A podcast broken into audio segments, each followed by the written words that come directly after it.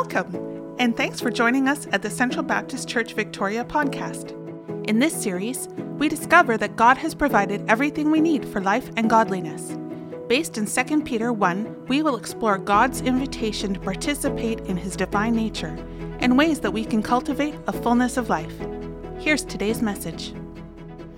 We are today at the end of our summer series, and this series was intended to remind us that all these sort of invitations, all these calls, all of these exhortations, encouragements, etc. in Scripture that we have received are meant to be received with the reminder that God has given us everything we need to accomplish the calls, the invitations, the encouragements, the exhortations, that through His work and through His efforts on our behalf, through His love for us, He has given us everything we need for a godly life. That is everything we need. He has empowered us, provided us with as we follow Him. The challenge is, or the responsibility is, our response, right? It's the next step that we take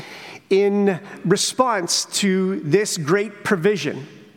And so today, I want us to summarize. I want to wrap this up. I want us to remember. I want us to kind of settle into, if you remember the passage, we've looked at the list of virtues that Peter wants to kind of celebrate, wants to encourage us as followers of Jesus to exhibit, to cultivate in our lives. And then that's verses 5 to 7, and then verses 8 to 11, he sort of gives us, he kind of tries to wrap it up with a crescendo. And he says, these are the things, these are the virtues in verse 8 that will make us, will help us, will empower us to be fruitful and effective for Jesus, in and where we are right now, to be effective, no matter who we are, no matter how old we are, no matter where we live, no matter what we do, no matter how we spend our time. These are the things, if we commit to cultivating them in our lives, will help us to be effective for witnessing, to celebrating, declaring, proclaiming, helping to lead others into the presence of God through Christ as well. Now, if you've been part of the church, if you've been part of the Christian faith for any length of time, this is part of what's sort of hidden, not really hidden, but sort of what substantiates the very depth of our heart, right? All of us, or many of us, I should say, when we hear this kind of encouragement, our minds go, if you're like me, to Jesus's parable about the servant, where those who make good choices, who take advantage, who use the resources that God gives us, are then welcomed into His kingdom, this rich welcome that Peter talks about, with the phrase, "Well done, good and faithful servant," right? Isn't that at the very heart, right? In our hearts, all of us. Wouldn't we just love to hear God say that? This is the goal then. This is what is inspiring and exercising Peter so much to get us, to get his listeners to pay attention, to cultivate these things. And so I want all of us, whether you are here in the building or whether you're at home, my hope is today that you will not leave this space, wherever you're at, and whenever you're watching, whether it's Sunday or whether it's any time throughout the week, that you will not leave this space until everyone has committed this to prayer. And so I wanted to give this invitation to you right up front. If you are here in the building, we've activated multiple prayer partners for us. In fact, I'm so excited about this that we have a prayer partner even up in the balcony for today. So you don't have an excuse. You can be prayed for. So it's not just our prayer partners, though, but we'll have them spread out here at the end of the service. And as I said, my hope is that we will listen today. We will listen and be reminded about the various virtues that we are encouraged to cultivate in our life. And then at the end, we will commit this to prayer. we will admit, we will say, God, we're not all that you want us to be. And we want to cultivate these things. Would you help us? And we want to pray for each other. So it doesn't have to be with the prayer partners, but they're going to be available after for you to pray with. You could pray with people that you're sitting with, your family or whatever, but please consider not leaving this space until you've committed this to prayer. And what is this? We're going to list off the various virtues. And I want you to pray, which are the ones that, so listen to me as I summarize them, but also listen to the Spirit's work in your life. Which one or ones are resonating? Is God inviting you to say, I want you to cultivate this more, or these ones more this fall? Okay?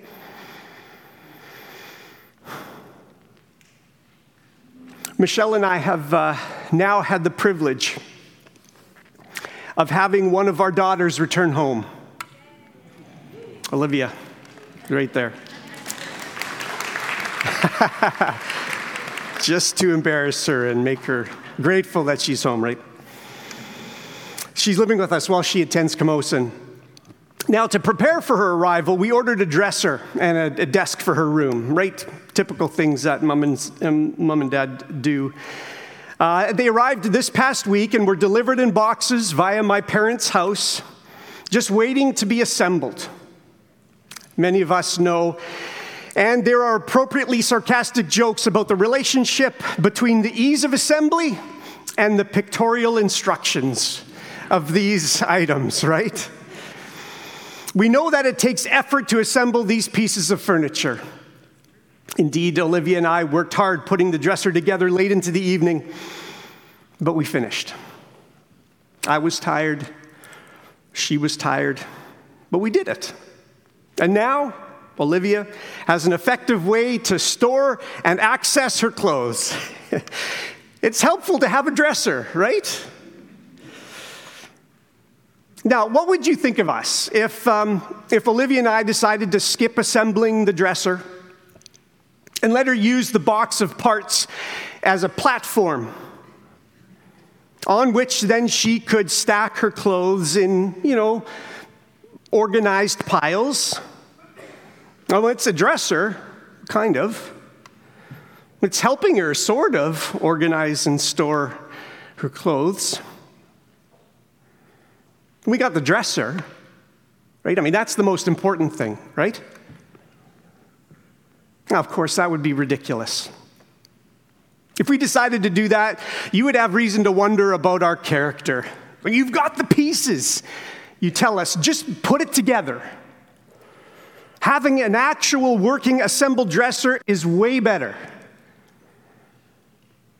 Well, maybe I shouldn't speak for you, but I know that if one of you came to me with that various scenario, I would encourage you to put the dresser together. I would likely even offer to go and help you with the assembly if it need be. That's how much more highly I value an assembled dresser than an unassembled one. You know where I'm going with this, right? This is the sort of passionate, this is the plea that Peter has, that we read in 2 Peter chapter 1. Peter's plea, it's way better, Peter says, to have an assembled Christian faith than an unassembled one. It's way better for cultivating these virtues than settling for the bare minimum. It's so important, as Peter says in verse 10, he writes to us to make every effort to confirm your calling and election. Do whatever it takes. That is, take these virtues and apply them and cultivate them. Don't let anything get in its way. To ratify God's invitation in your life to join him in his kingdom. And the way we do that, Peter says, the way we confirm our calling and election is doing just that, cultivating these virtues, cultivating these characteristics, cultivating a life that is Jesus-shaped. That's where we're going with all of this. The passion for Peter expresses arises from more than just the idea that if you don't do this, you'll miss out on some of what God offers, like kind of like treating it as if we're sort of saying no to dessert at the end of the meal. Instead, Peter is exercised about confirming God's work in us, because doing so will help us to avoid the possibility of stumbling. Now here, to be clear, Peter cannot be referring to the possibility that you and I have of overcoming our general inability to live perfectly on this side of eternity. If so, Peter's conclusions would conflict with other scriptures, instructing us on how to respond when we sin, when we fail, when we do mess up. The language here that he uses suggests that he has in mind the ultimate entrance into the kingdom, with which he is addressing the end of this section. The end, the purpose, the goal in all of this is to receive that well done, good and faithful servant, or as Peter puts it, receive the rich welcome into the kingdom that he notes in verse 11, or as he states in verse 4, the participation of the divine nature, which is a reference to immortality. This is what's at stake for us. This is why Peter can conclude in verse 10 that if all of this is true, that is, if we're cultivating these virtues in our life, if we're committed to saying, this is the kind of life I want to live, no matter what stage you're at, if we do these things, if this is true of us, in verse 10 he says this, you will never stumble. We will never stumble. Strong language. But in fact, it's actually stronger in the Greek. We miss it a little bit in the English. In the Greek, there's a double negative. In other words, he's implying that if these things are true of us, we will never stumble. Which is saying if we cultivate these things, if these things are true in our life, we will receive the rich welcome into the kingdom. This is Peter's hope. This is Peter's desire. This is Peter's encouragement. This is why he wants us to cultivate these things. But let's be clear here, right? The confirmation we seek is based not on the effort we exert, but on the work of God in Christ, right? That's the way it begins. That's how it's established. The Christian faith is not based on just our own efforts to achieve anything at all, but it's acceptance of what God says about us, for us, and then living this out in our lives. Now, don't forget, we have everything we need because of His divine power. If God were not gracious, no amount of effort on our part would give us a godly life and entrance into His kingdom. No matter how many Tim Hortons I go to, I will never be able to buy a dresser for my daughter there. I will never get there. That is, to the kingdom, if I don't believe that Jesus' life, death, resurrection, and ascension are for me. That is why we find Peter's list of virtues beginning with faith. What is this faith that he gives us? What is it? It's everything we need for a godly life. That is everything to successfully achieve welcome into His kingdom, because this is what has ultimate value. This is the first link. Faith is the first link in that chain. Faith. Everything else emerges from that. How do we get it again? Through the person of Jesus Christ, or more specifically, as 2 Peter states, through our knowledge of Jesus Christ. Therefore, here's my summary of faith. Faith is based on the knowledge of Christ, and God invites us to accept this knowledge as a gift. There are three pieces of this knowledge. There is a supreme being, that there is Almighty God, and that He has perfectly declared Himself through Jesus Christ. And Jesus Himself then has offered Himself for us, because on our own we're unable to receive welcome into God's kingdom. That's the first piece. The second piece is the awareness in our own life that this applies to me. If Jesus is right, then I'm in trouble, whether I feel it or realize it or not. And then the final piece of the knowledge is choosing to act, to receive. If God is there, if Jesus is the perfect declaration and the revelation of God to us, and he has done all of his life and death and resurrection and ascension for us, then that includes me, and that I'm in trouble if I don't follow. The good news is that Jesus was successful, and God is gracious, and so promises to the gift to us with the benefits of Christ's work if we submit our lives to him. If you have never submitted your life to him and your future, your destiny to God in the name of Jesus, let today be the day. Invite God to rule your life now so that you will be welcomed into his kingdom later. But the thing is, faith is a starting point. God's desire and our need is for the gift of faith to instigate a process of transformation, which is another way of saying that God takes our life, our heart, our mind, our spirit, everything about us, and conforms it, begins to shape it into the image of his Son, Jesus. Now, this process isn't instantaneous.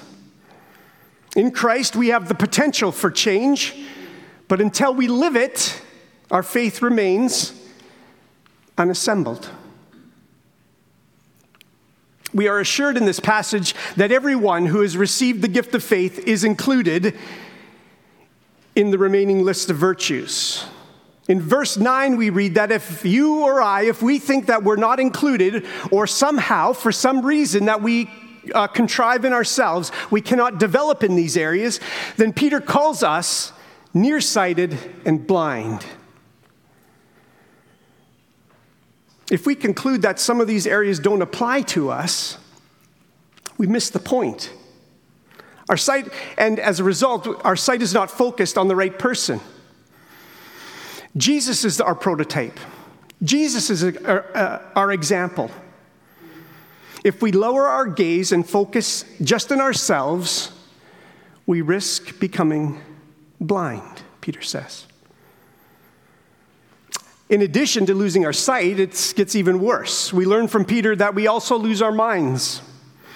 At the end of verse 10, we read that if we conclude, again, for whatever reason or excuse we can come up with, that any one or more of these qualities do not apply to us, we forget the nature of faith. We forget that we have been cleansed from our past sins, from the past way of life. In other words, we forget that the gift of faith comes with recreative properties. In Christ, Paul tells us, we are new creations, renewed. We are made new with new possibilities. The gift of faith is not some kind of password that we save for when we need it. It is the beginning of a process of becoming like Jesus. That means that you and I can and must live like him. The list provided by Peter gives us a description of the qualities that demonstrate this Jesus-shaped life. So let me try and summarize what we learned over the summer. Here are the summaries then. First of all, goodness. Right after faith, Peter says, within goodness, within faith, add goodness. Goodness includes caring for those around you, standing up for the right things, putting the needs of others before your own, doing praiseworthy things, and demonstrating high moral standards.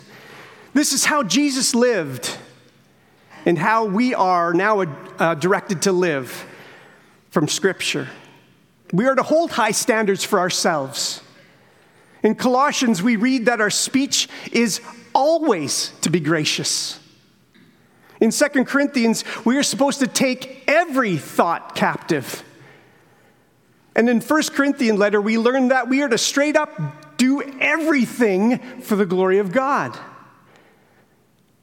So a summary statement for goodness is holding oneself, not pointing fingers, holding oneself to the standards Jesus established. We can remember God has given us everything we need to do this. We can live out these standards more and more, and that is why Peter was encouraging us. we have everything we need to be good. Then comes knowledge. Knowledge is prominent among the qualities. As we have already noted, faith is grounded in the knowledge of Jesus. The knowledge presented in all Scripture as taught and demonstrated by Christ is that which results in wisdom, the effective ability to live life the way it was intended to live. Jesus-shaped knowledge does not produce pride because it's not based on my own intellectual abilities. It's based on, and it begins with, the fear of God. It starts in that very place that faith needs, to recognize that we are in trouble and we need help, and that never changes. This is God's world, and we are His creation. We have everything we need to grow in our knowledge of God and His Word, including determining how best to live out that knowledge. Then we had self-control. Self-control in a Jesus-shaped life is not a matter of trying harder not to do selfish things, but of trusting in the power of God's indwelling Spirit to do the things that reflect Jesus. Self-control doesn't just say, look at me and see how good I am, but instead, like John the Baptist, it proclaims, I must decrease, and He, that is the Jesus shape of my life, must increase. Self-control recognizes that we are still living with the effects of sin in our lives, even though Christ has broken its ultimate power to defeat us. So here's my summary statement. Self-control is the desire to acknowledge the claim of Jesus on myself in faith and commit my life to the things that matter to Him. We have everything we need for self-control, such that more and more we can live like our Savior. Then there's perseverance. Perseverance is that which sustains a Jesus-shaped life. This is the power to continue living this way despite everything and everyone else going in different directions. This is the divine ability to continue exhibiting Jesus even while experiencing difficulties without losing grasp of the goal. This is precisely how the book of Hebrews summarizes the life of Jesus. For the joy set before Him, He endured the cross. Peter says, for the joy set before us, the rich welcome into the kingdom, endure all that life offers and hang on to Jesus. As we read in 2 Peter, the joy is that rich welcome into the kingdom, and so therefore perseverance acknowledges the challenges of life, but in God's power, it patiently refuses to allow anything to derail us from the journey with Jesus. We can do this because Jesus has already done it. Then we have godliness. Godliness is the quality of life that results from the indwelling Spirit influencing the expression of life. Literally, it's a godlikeness. So my summary is this: to be godly is to bring the revealed truth about the eternal God of the universe to the very center of who we are, so that our every thought, word, attitude, decision, and action reveals Christ in us. Lest we become disillusioned, until the rule of Christ is fully revealed, the successful expression of God in us, or godliness, will cause us trouble. Godliness is the fingernails on the chalkboard to the world. Nobody likes that experience. We read in 2 Timothy that everyone who wants to live a godly life in Christ Jesus will be persecuted. We should only expect the same treatment Jesus experienced. Yet, yet. And here's the celebration, right? And here's the reason we have to celebrate all the way through this, that we should not feel this is kind of onerous, piling one thing onto the next. Because really what it is a revelation to us that Peter's point is that God has given us. This is all potential in all of us who are following Jesus. He's given us everything we need to reveal God in the world, including the ability to endure negative reactions and hang on despite these reactions. And then we have mutual affection. As we learned a couple weeks ago, this is the kind of loving interaction that is applied to the Christian community as evidence that following Jesus makes a difference.